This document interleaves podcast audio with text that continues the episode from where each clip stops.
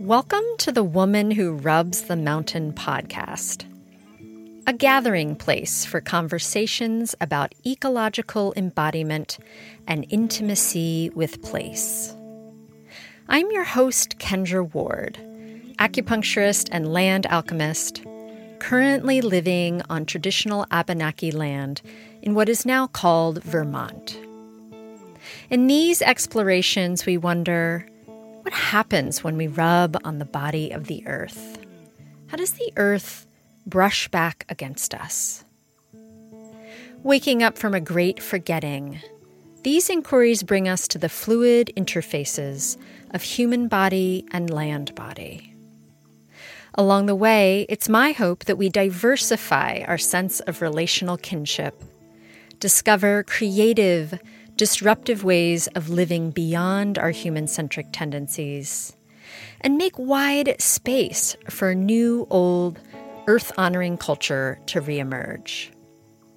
Because in these joy soaked but bleak times, falling in love with the land and the beings where we live is truly the basis of healing and reconciliation, a resistance against ecocide, and the special work of our human hearts used well.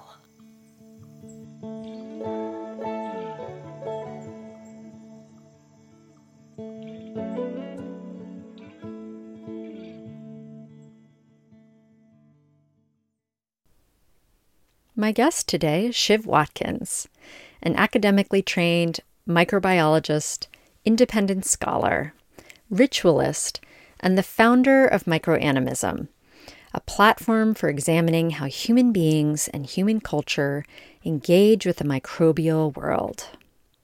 Since 2003, Siv has held scientific positions in industry, commercial, and academic settings.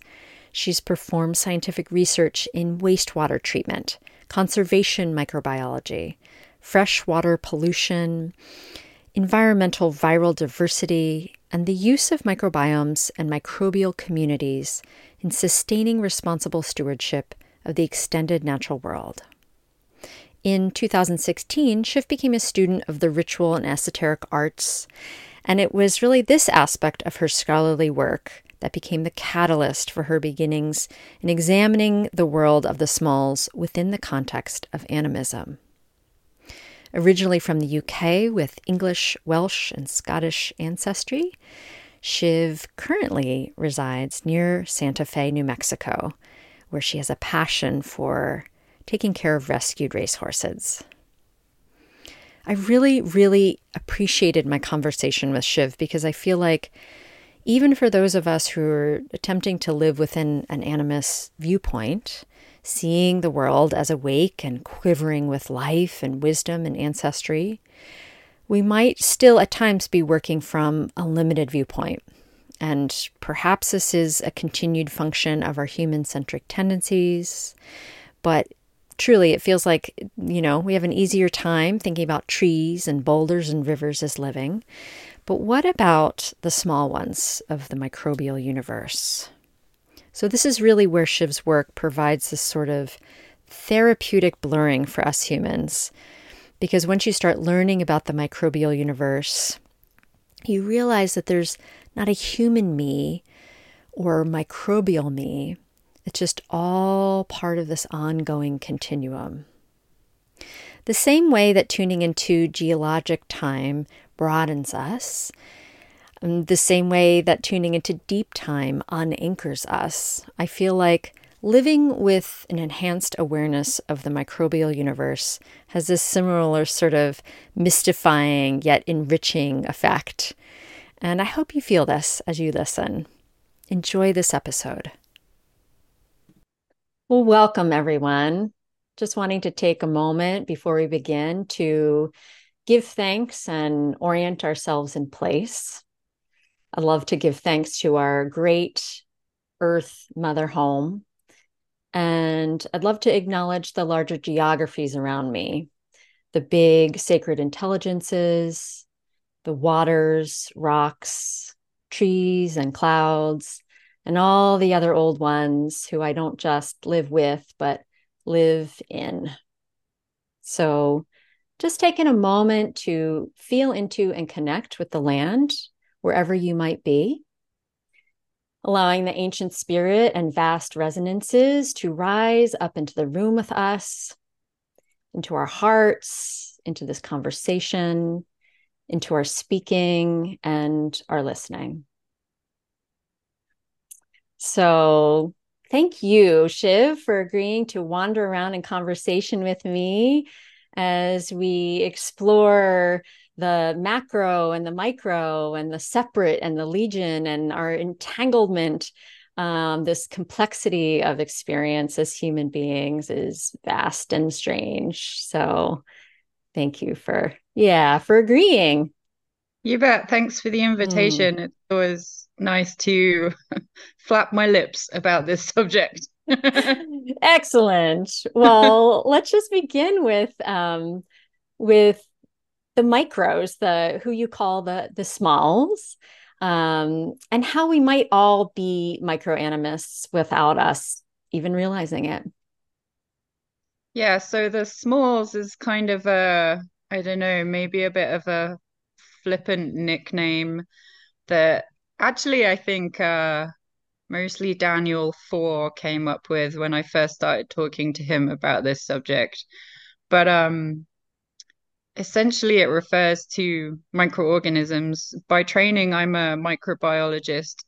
so I have a PhD in microbiology. And the way you split up that word, I think some people think it's micro and biology, but it's actually microbe biology. So, microbiologists are a group of scientists who study and poke and prod viruses, bacteria, um, some microeukaryotes, archaea, some fungi, basically any of the the more microscopic members of the universe.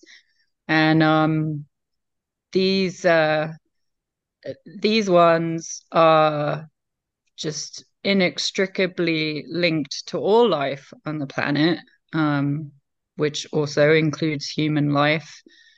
And what I spend a lot of time thinking about is the biological side of that. That's predominantly what most of my professional life has been about but also in terms of um, the emotional, psychological, spiritual, which sounds a bit new agey, but there's not a better word for that. Um, ancestral connections that human beings have with microorganisms in the microbial universe. Um, and unhelpfully, that encompasses a very, very broad range of topics and experiences. So um, what I do is really just chip away at the surface of that range of topics. Hmm. Well, I feel like, you know, in in spending so much of your life's energy um engrossed in a in a realm that most of us don't even, you know, begin to perceive. Um, I would imagine that you sort of have a, a certain x-ray vision of sorts like how is this how is this different way of seeing the world like even on a daily basis i'm wondering if you have a story for us or you know just something that comes to mind in which that just having that difference in viewpoint uh, yeah, I'm definitely a, a, mixed bag at dinner parties. People either love me or hate me, I think. Um, a lot of my big sort of like impactful moments thinking as a microanimist have come after the fact, reflecting on things that have happened to me over the course of being a professional scientist and also just being an alive human being. Um, I I think probably uh, the most obvious one, which is one that I speak about a lot, is how I became a microbiologist, which was really when I was a child, around six six years old, and I developed a really intense fear of vomiting. And because I was very precocious and strange, I threw myself into learning about vomiting and over the course of a few years that transformed into learning about pathogenic microorganisms and toxins and viruses and all that kind of thing. And at the time, I was very frightened of those ones. And I felt like the whole deal was very unfair. I felt like pathogens were out to get me specifically. They were trying to specifically hurt me in some way. And then later on, you know, in the last 10 years or so, when I started really thinking about it from this different perspective, I realized that that was the beginning of a kind of atypical, special relationship with the smalls. Um, whether that's sort of through perception or cerebrally.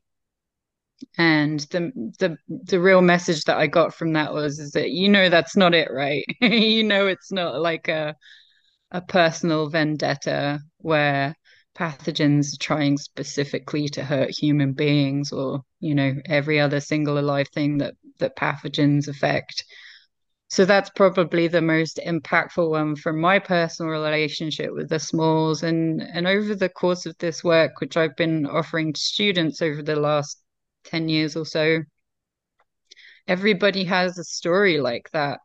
You know um, some examples include a personal relationship that somebody had with tuberculosis, not because they've had tuberculosis, but because it's been something that has impacted their family, um, or examples of a beloved pet passing due to an infection and um, the the experience of that and how that changed somebody's perception of the microbial world or experiences of chronic disease like HIV or, or Lyme or, or other things. And I think what's really um, what has really uh, sort of driven me over the last 10 years offering this stuff because it's quite a niche subject and it takes up quite a lot of energy to think about it a lot is that my experience of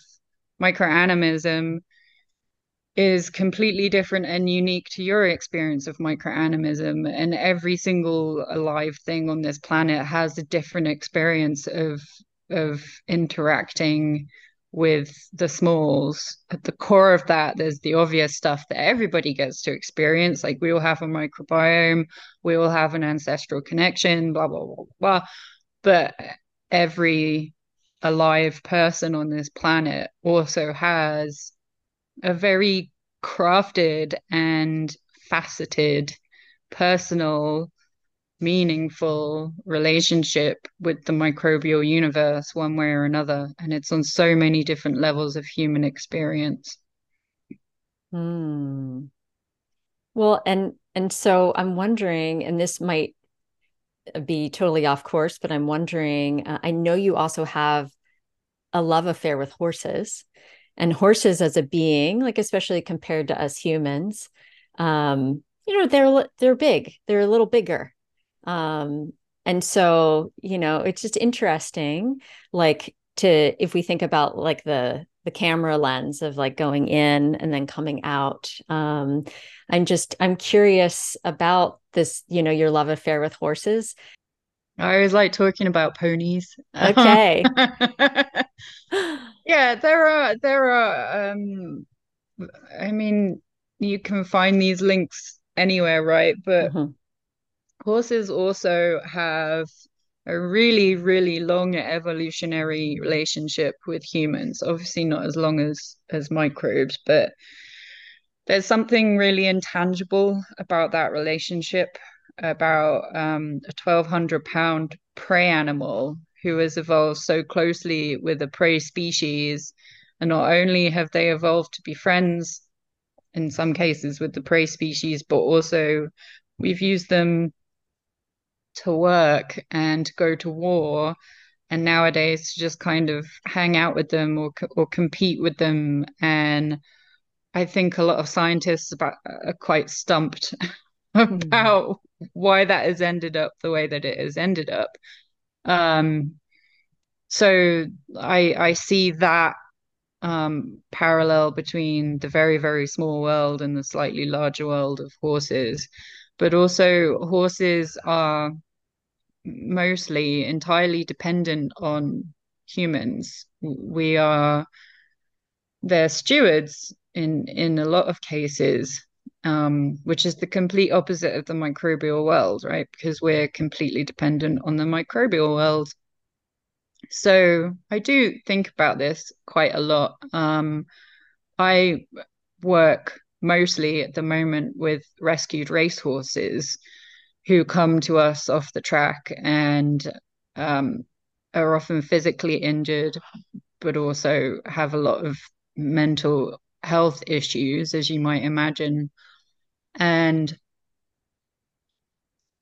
the resilience that they demonstrate in terms of physical recovery and uh, still maintaining such a loving attitude towards human beings uh, is something that humans can learn an awful lot from that is not necessarily demonstrated by the microbial universe, which is a little bit more uh, neutral in mm. its uh, regard of of human beings. Um, and also, horses are incredibly fragile. They're really easy to kill, mm. uh, which is kind of at odds with their large size. But again, they're prey animals. So, in some ways, they're so um, finely designed to do exactly what it is that they do. And, and in a process of domestication, I guess, and also just the trade off of, of prey existing in the world you know it's real easy to for a horse to break a leg. It's real easy for a horse to um, have something go on with its gastrointestinal system that just you know renders them a goner pretty much. So um, both sides of both ends of that spectrum are very very small and a little bit larger they're they're juicy subjects to think about on their own but i do see parallels and probably mostly the the link between those two worlds when i think about them separately is is me. Hmm. Well i'd love to kind of you know move into this this blurred lines piece a little bit more um, you know i feel like microanimalism has this quality of like helping us squirm around um, in our ideas around like us and them big and little sharp lines boundaries um, and our, our strange ideas around separate existences. Um, you know like are the smalls all around us? Are we all around the smalls? Like who you know blah blah blah. So um this sense of like they're all around us and our mouths and our guts and our armpits um yet somehow they still remain kind of far away in our minds like that we're that they're always just so separate from us. So i was just wondering if you could speak to this a little bit more like the the potential therapeutic nature for us humans in blurring those lines further. Yeah um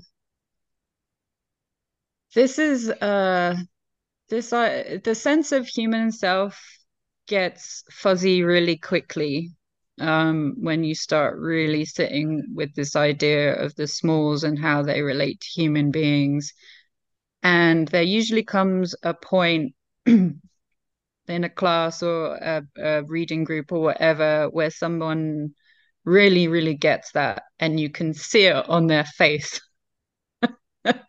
where they start getting really uncomfortable about that idea, um, which I always enjoy because I'm obnoxious. But um, it's really impossible for me now to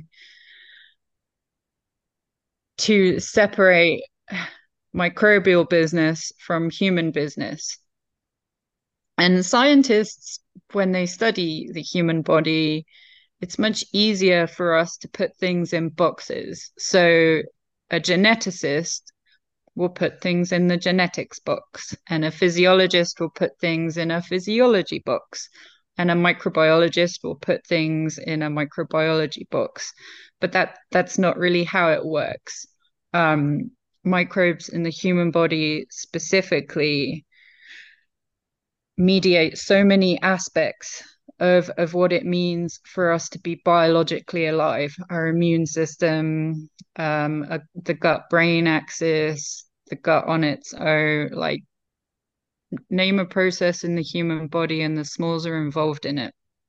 And so the question becomes you know, are you a human having a microbial experience or are you a collection of microbes having a human experience? And there's no answer to that question. There really honestly isn't. Um, human beings don't have much of an idea of the level of microbial diversity that exists in their bodies. I'm, I'm, I'm talking about scientists. It's really difficult for us to nail down what's actually in us, around us, um, on us because microbes are associated with our inside surfaces, our outside surfaces.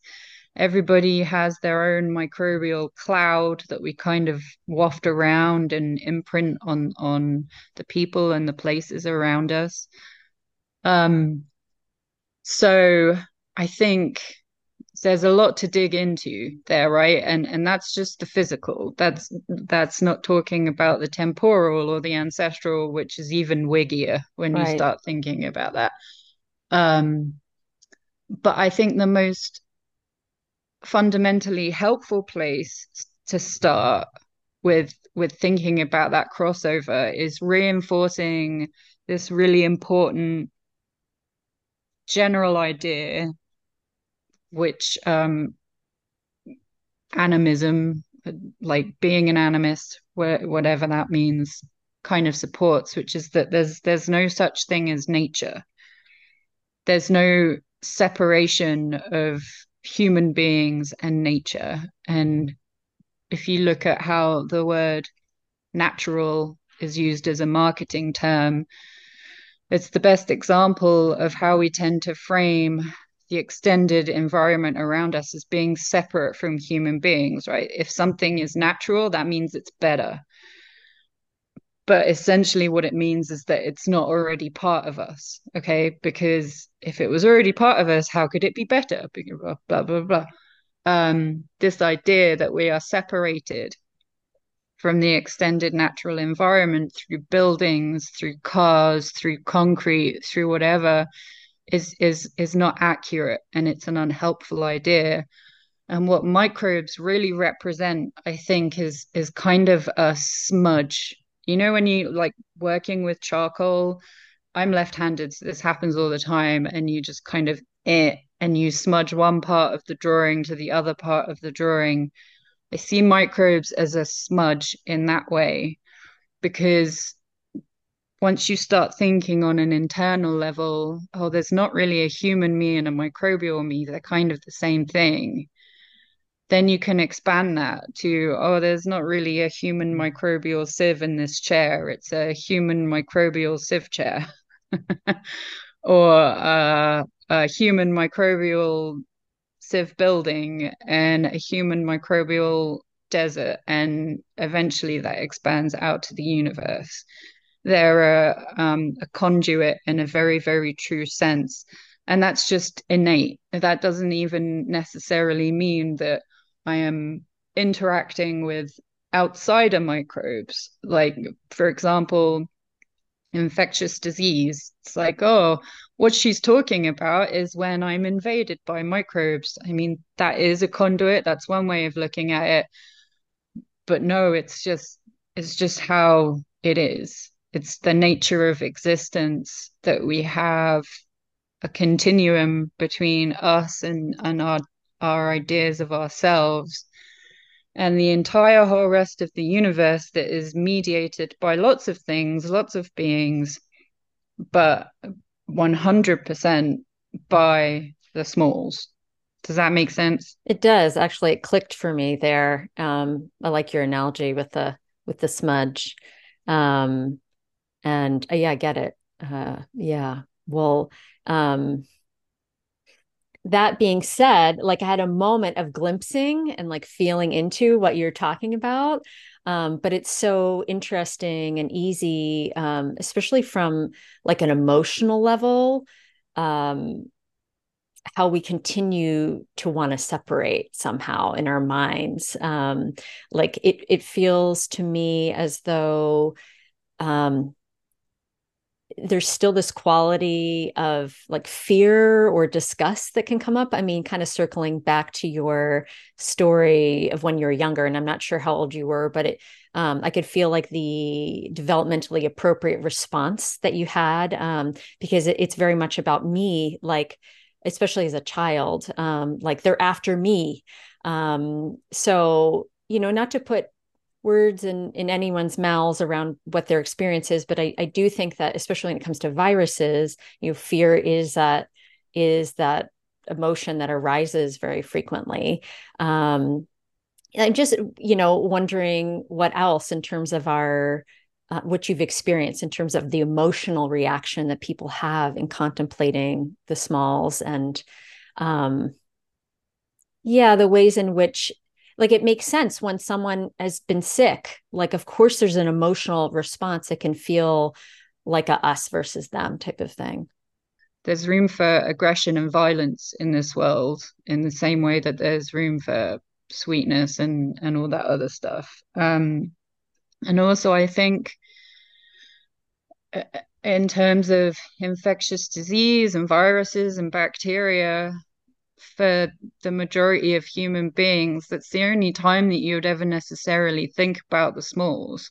And so your experience and understanding of the smalls is associated with being uncomfortable and feeling shitty and also sometimes things dying. And so it it makes sense that a lot of people would be grossed out by the idea of bacteria and viruses. And also that, I mean, that's reinforced in our society in terms of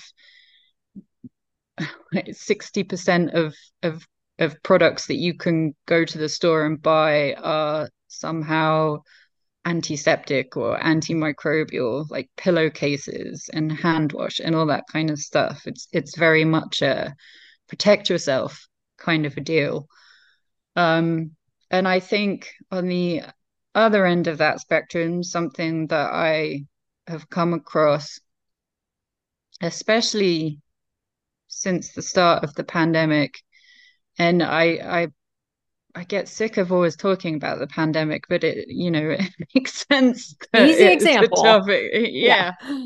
Like, oh yeah, I can't really think of anything else that affected everybody else so much. But the other end of the spectrum of, of disgust and horror and fear and all that kind of thing is um, an assumption of cooperation i i guess. So i i can frame that with an example. So at the beginning of the pandemic one of the questions that i got a lot from folks was how can i drop in and communicate with the sars-cov-2 virus? Right um, and how can I be in conversation with that one, which I understand to an extent, but also my response to that is, my God, why would you want to?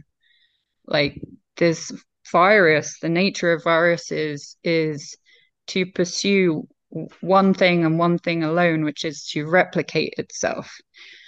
Not interested in a conversation. Um, I'm not, I couldn't even say that the virus would have awareness of us as human beings, as entire organisms. I'm, I'm sure that their awareness would be more focused on specific cells of our being, right? But fundamentally, I, I would not like to have a conversation with that virus the same way that I wouldn't like to have a conversation with rabies or some particularly edgy, scary hmm. destroyer god, you know? Um, and understanding that entering into a conversation with a being is essentially really an invitation unless you're very deeply protected with ritual technology or whatever. It's the same way when you open up a shrine or something to your ancestors in your home. You're you're setting up an antenna and you're saying, "Please be seated here." I do not want SARS-CoV-2 to be seated in my home.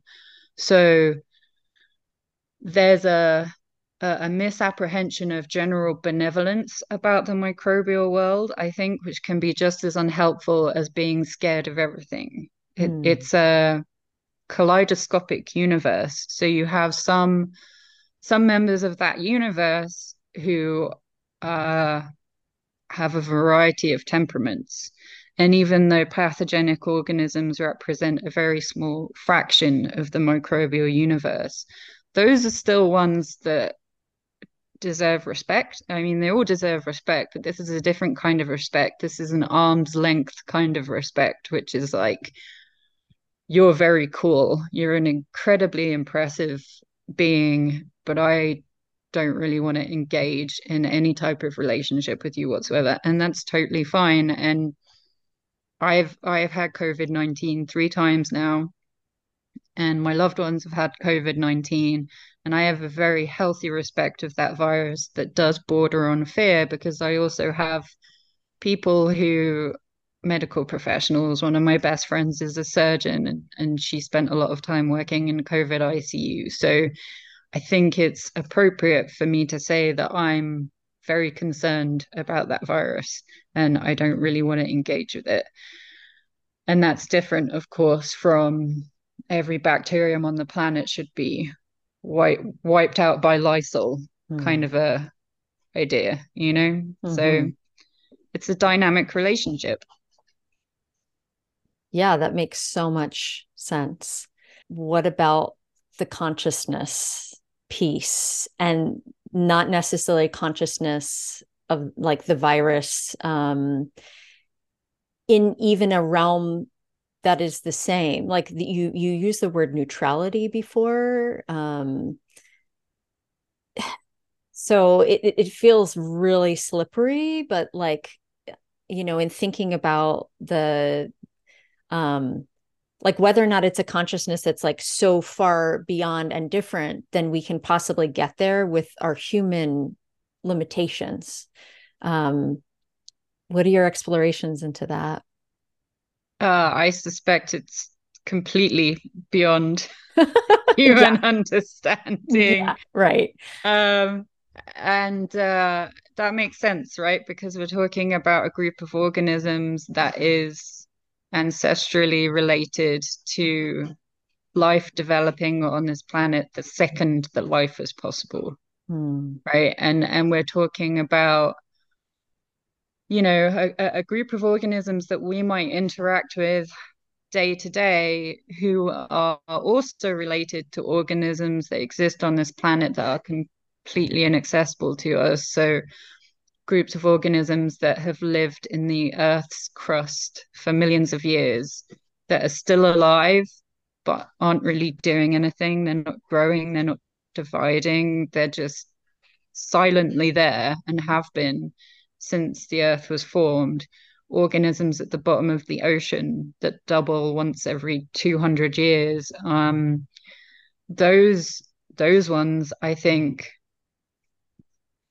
perceptually are more related to deities than human mm. beings. I mm-hmm. think, mm-hmm. and so again, I think it goes back to this being a very highly faceted universe. And this is why I describe it as a universe because it, it, the microbial world is um, so unknown and so uninterrogated by mm. humanity that I'm I'm sure there's there are lifetimes of things to discover there. Um, which is part of what microanimism is about because there are so many like tangible limitations to exploring the microbial world. There are so many limitations to technology and and what have you that if you want to push those boundaries, you have to start heading towards the more esoteric edges of scientific understanding. So I think that it's much easier to probe um, the overlaps of the microbial universe with with humans, and that might be in relation to microbiomes or gardening or making food or whatever. Mm. And you can take that a step further by examining how um, microbes connect us to our ancestors through mitochondria or through um, the transfer of microbial populations between mothers and children and grandmothers and mothers and you know et cetera et cetera um, but yeah ultimately i think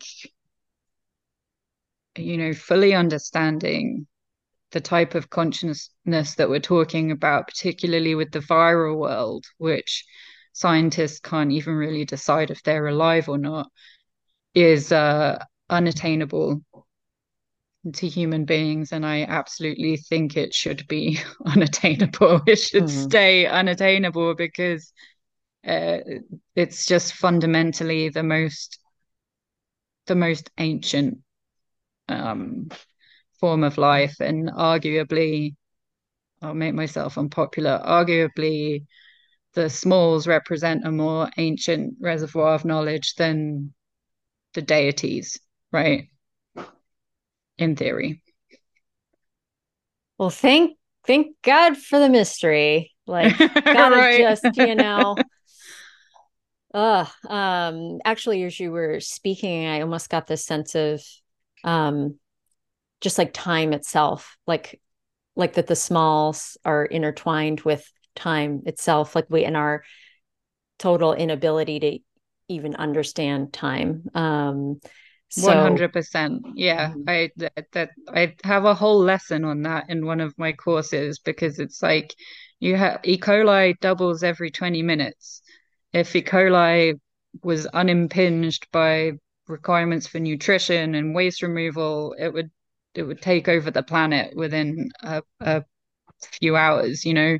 But then you've got the ones at the bottom of the ocean that have been down there for hundreds and hundreds of years, and then you have this whole ancestral thread connecting modern day microbes to the ones at the beginning of time. You have the links between plants and photosynthesis and chloroplasts and mitochondria. It's they they represent every level of time. Mm. And um, dropping in with the smalls can be difficult because of that, because you're never really sure if you're talking to the ones that are alive and dead within a 24 hour span or the ones that have been around since the beginning of time. So it's kind of exhausting.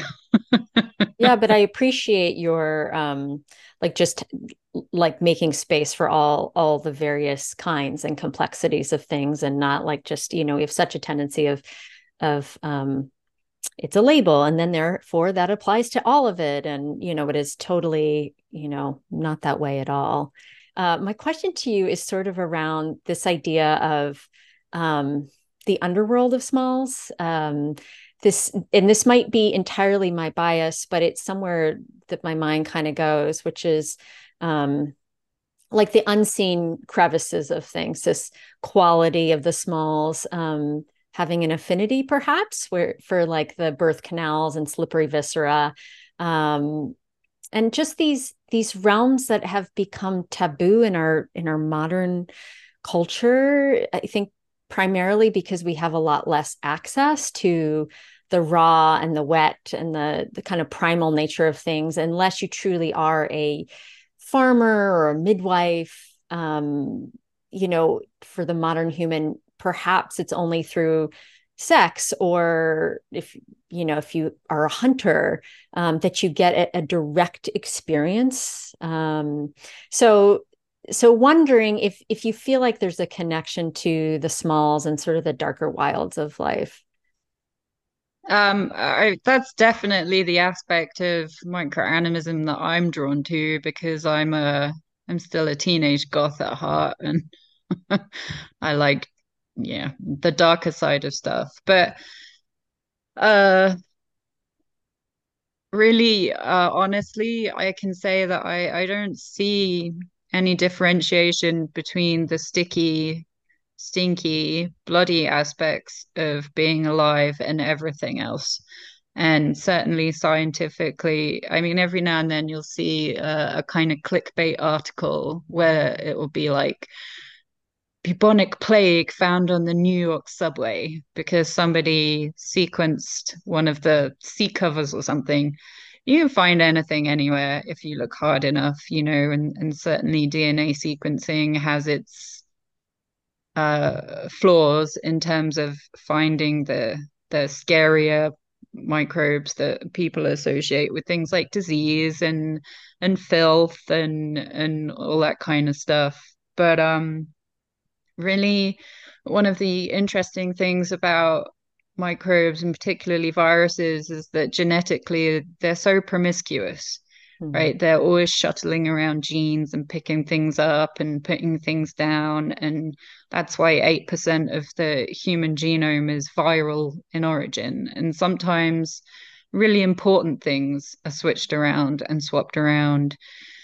Um, and so there is a, a very clear merge between the the drier brighter aspects of living things with the wetter darker aspects of living things. Again it, it's a smudge. And i think a lot of people come into thinking about the smalls with these biases towards oh i, I want to i want to work with the smalls in the soil where i grow my roses and i want to avoid the smalls in the manure and the the shit that I also used to grow the roses, but they're all one and the same. And in particular, once you start thinking about the smalls in relation to death and decomposition, these biases tend to flip because the smalls in those situations are productive the smalls make everything productive, but death in particular, instead of life slowing down, it's life speeding up in myriad different directions. Instead of being focused on one alive thing being dies and the smalls take every aspect of that being and carry it on to millions of different places and that process is probably one of the stinkiest, dirtiest, scariest processes that that we come across. I mean, not that not that we really do come across it because death and the process of death is is becoming more sanitized as well. But um the role that the smalls have in those processes that we find viscerally as human beings distasteful or disgusting or frightening the smalls celebrate that.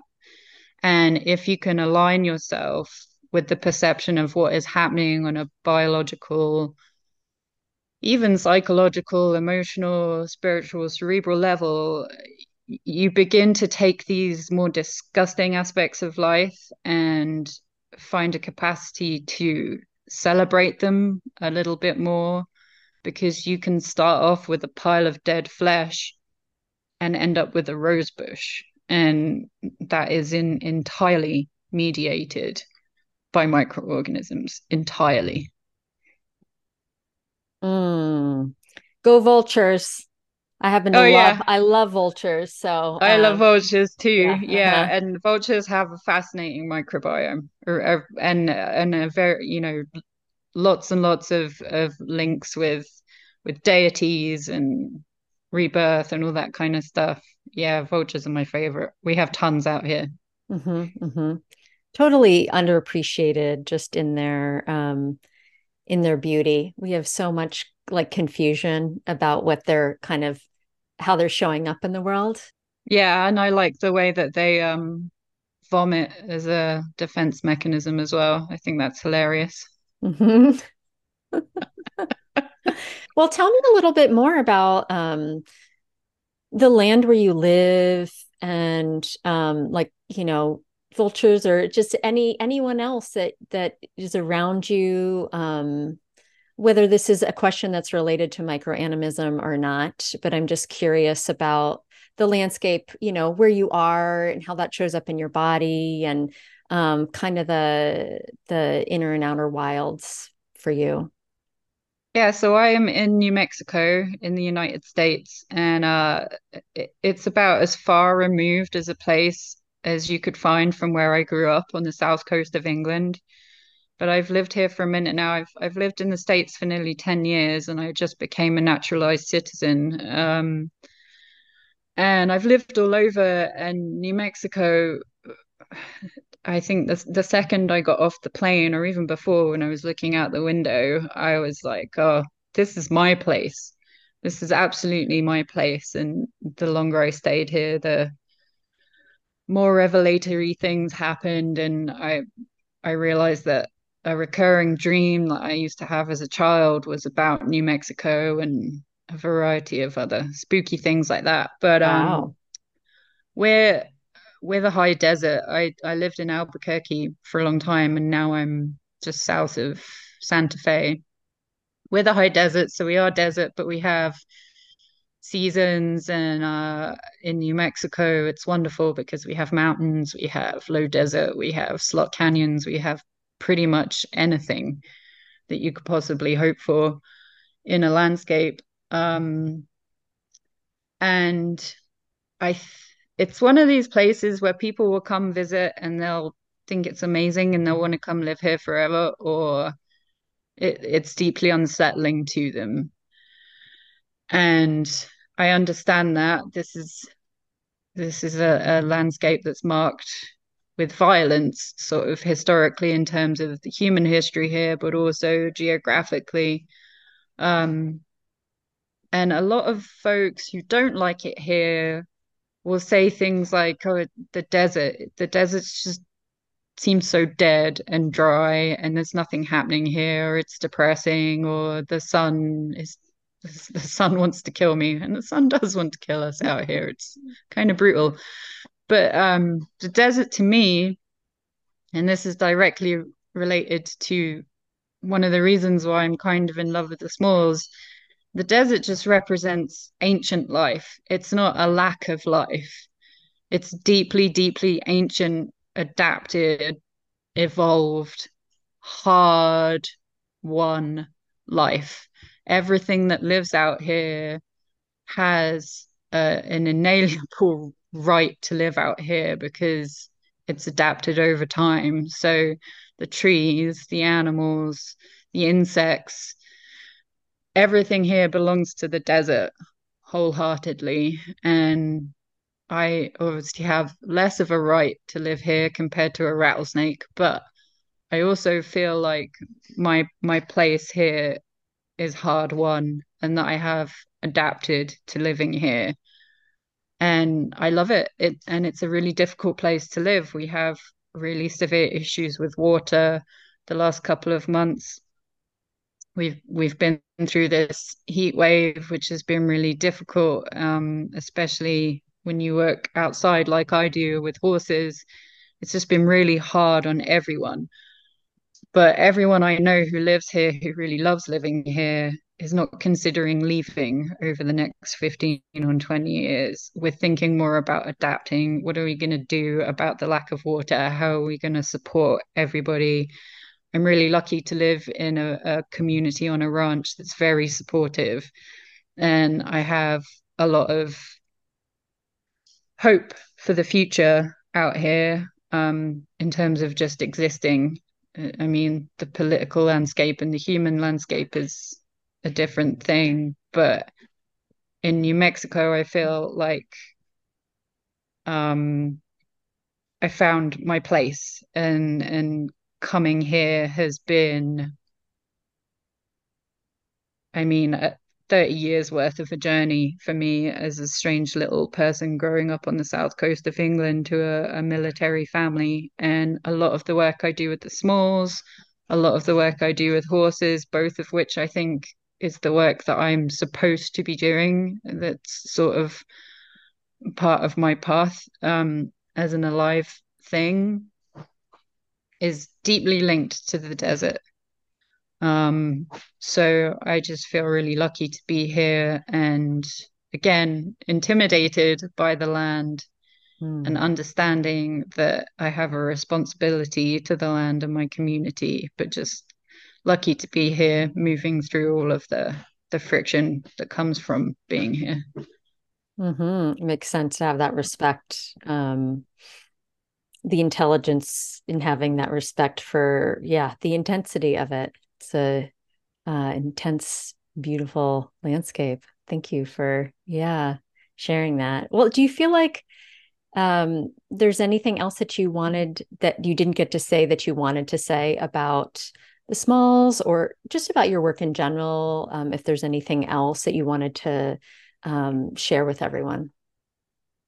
Yeah, I think uh, one of the things that I say to everybody who steps into this stuff, and I try to be brutally honest, that I, I really don't like, I don't consider myself uh, an instructor really because microanimism, the platform that I designed to think about this stuff, is really just a collection of unformed thoughts. And I can't explain to any one individual what their experience of microanimism should or shouldn't be. But what I can say to people is that this work is really intense. And at some point, you're going to feel really uncomfortable and frightened. And that means you're doing it right. I think it's a really um, extraordinary thing that we can access this completely alien and important ancient world and it is accessible to everybody. It's it's not just about being a scientist and taking it a step further. It's accessible to everybody. And um i i encourage folks whether or not they want to jump in with both feet to just think about the relationship that they have with the smalls, think about their experiences of being unwell as a child, or um, how they feel when they're interacting with plants, or making food, or, or tanning hide, or whatever it is that folks do that is meaningful to them, and just take a second to recognize how the smalls are supportive of those passions because once you do yeah, it really does add a depth to your understanding of, of what it is to be an alive thing in this world and then that expands into what it means to be a dead thing in this world and what it means to be an ancestor in this world and etc etc etc so it's a, it's an enriching thing to think about and um also an edgy thing so I think it's pretty cool to be thinking about this stuff. Right on, for sure. Uh, well, thank you so much for for all that you do in in kind of um, continuing to help us sort of blur those lines of perception, expand ourselves out that way, enrich ourselves. So yeah, thanks yeah. for engaging. Yeah. Well, much gratitude for everyone listening for spending this time with us. And if it felt of benefit to you, please do consider leaving a review or subscribing to the podcast ongoingly from whatever your preferred listening source is. I'd also encourage you to check out kendraward.com. Here you can find old episodes to catch up on, and you can learn more about my work as an acupuncturist and land alchemist. I provide in person acupuncture and energy work for human bodies, and I provide land alchemy and energy work for land bodies. If you've never heard of this term, land alchemy, before and you're curious, you can find out more at kendraward.com. May we discover new ways while also remembering old ways of relating and being in kinship as we continue to bring an open armed adoration and devotion for this wild earth. Thanks, everyone, and I look forward to being with you on the next episode.